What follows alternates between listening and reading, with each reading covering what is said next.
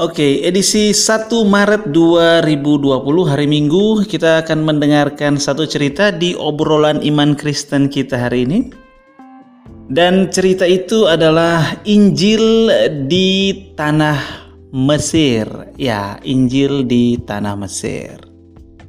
Ini cerita berlangsung pada zamannya cucu dan cicitnya Abraham. Ya, Yakub dan anak-anaknya uh, ditulis di sekitar kejadian 45 sampai 50. Di sana ada kelaparan. Kemudian waktu itu Yusuf anak yang ke-11 dari 12 anak dari Yakub atau Israel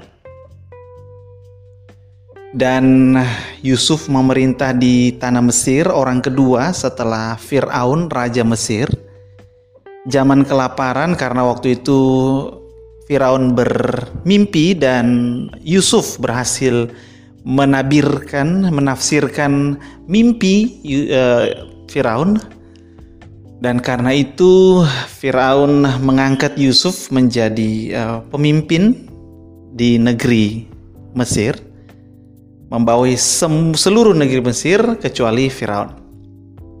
Dan pada waktu itu sekitar tahun kedua atau tahun ketiga masa kelaparan, dari tujuh tahun masa kelaparan yang dimimpikan oleh Firaun, maka Yusuf mendapati bahwa semua yang dia uh, lihat artinya dalam mimpi Firaun, dan strategi-strateginya semua berjalan dengan sangat baik sehingga meskipun ada kelaparan yang sangat uh, besar tetapi orang-orang Mesir dan sekitar daerah sekitar Mesir uh, dapat um, bertahan karena Yusuf.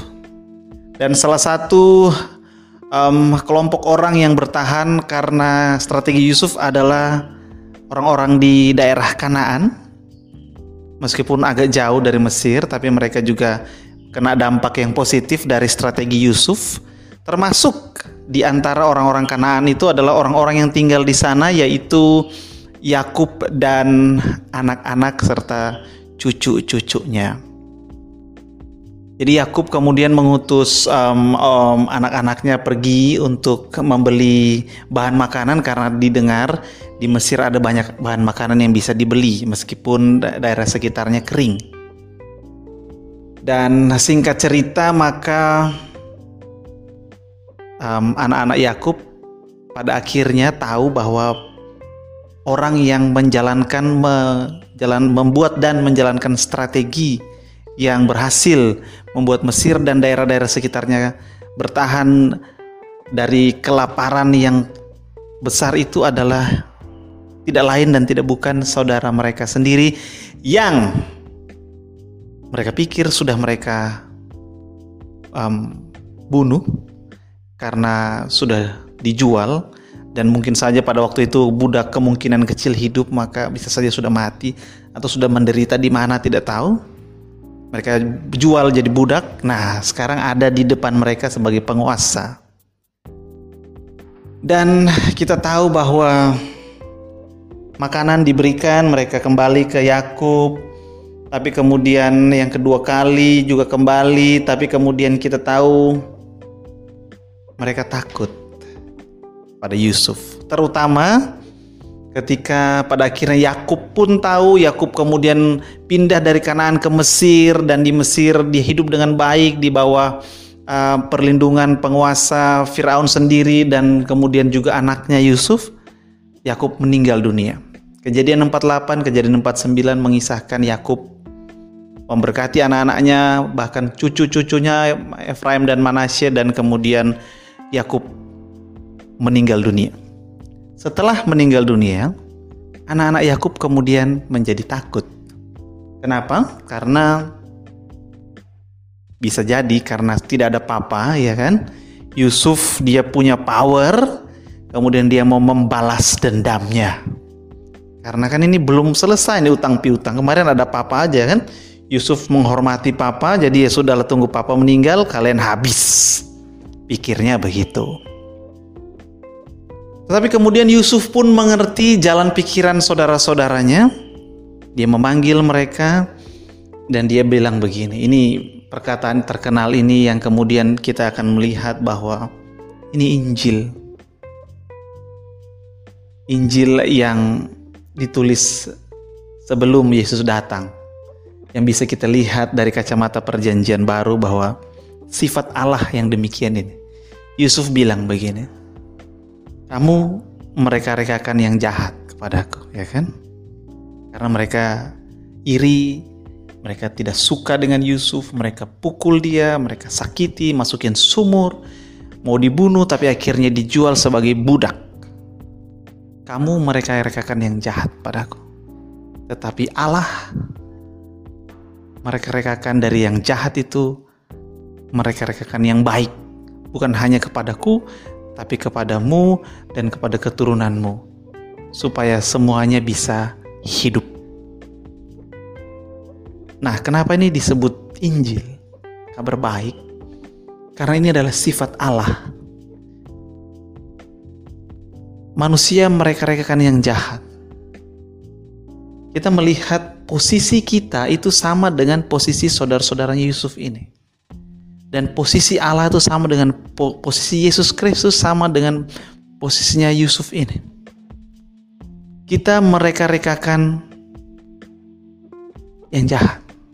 Kita berdosa, kita mengambil langkah yang salah karena mungkin kita egois, kita mengambil langkah yang salah karena mungkin kita ingin keuntungan, sementara kita tahu itu salah, kita tetap hajar saja, atau karena kita marah, atau karena kita dendam, atau karena kita iri, karena kita tidak suka, jadi kita lakukan saja. Semua hal-hal yang jahat kita reka-rekakan. Tetapi Allah mengambil kejahatan kita itu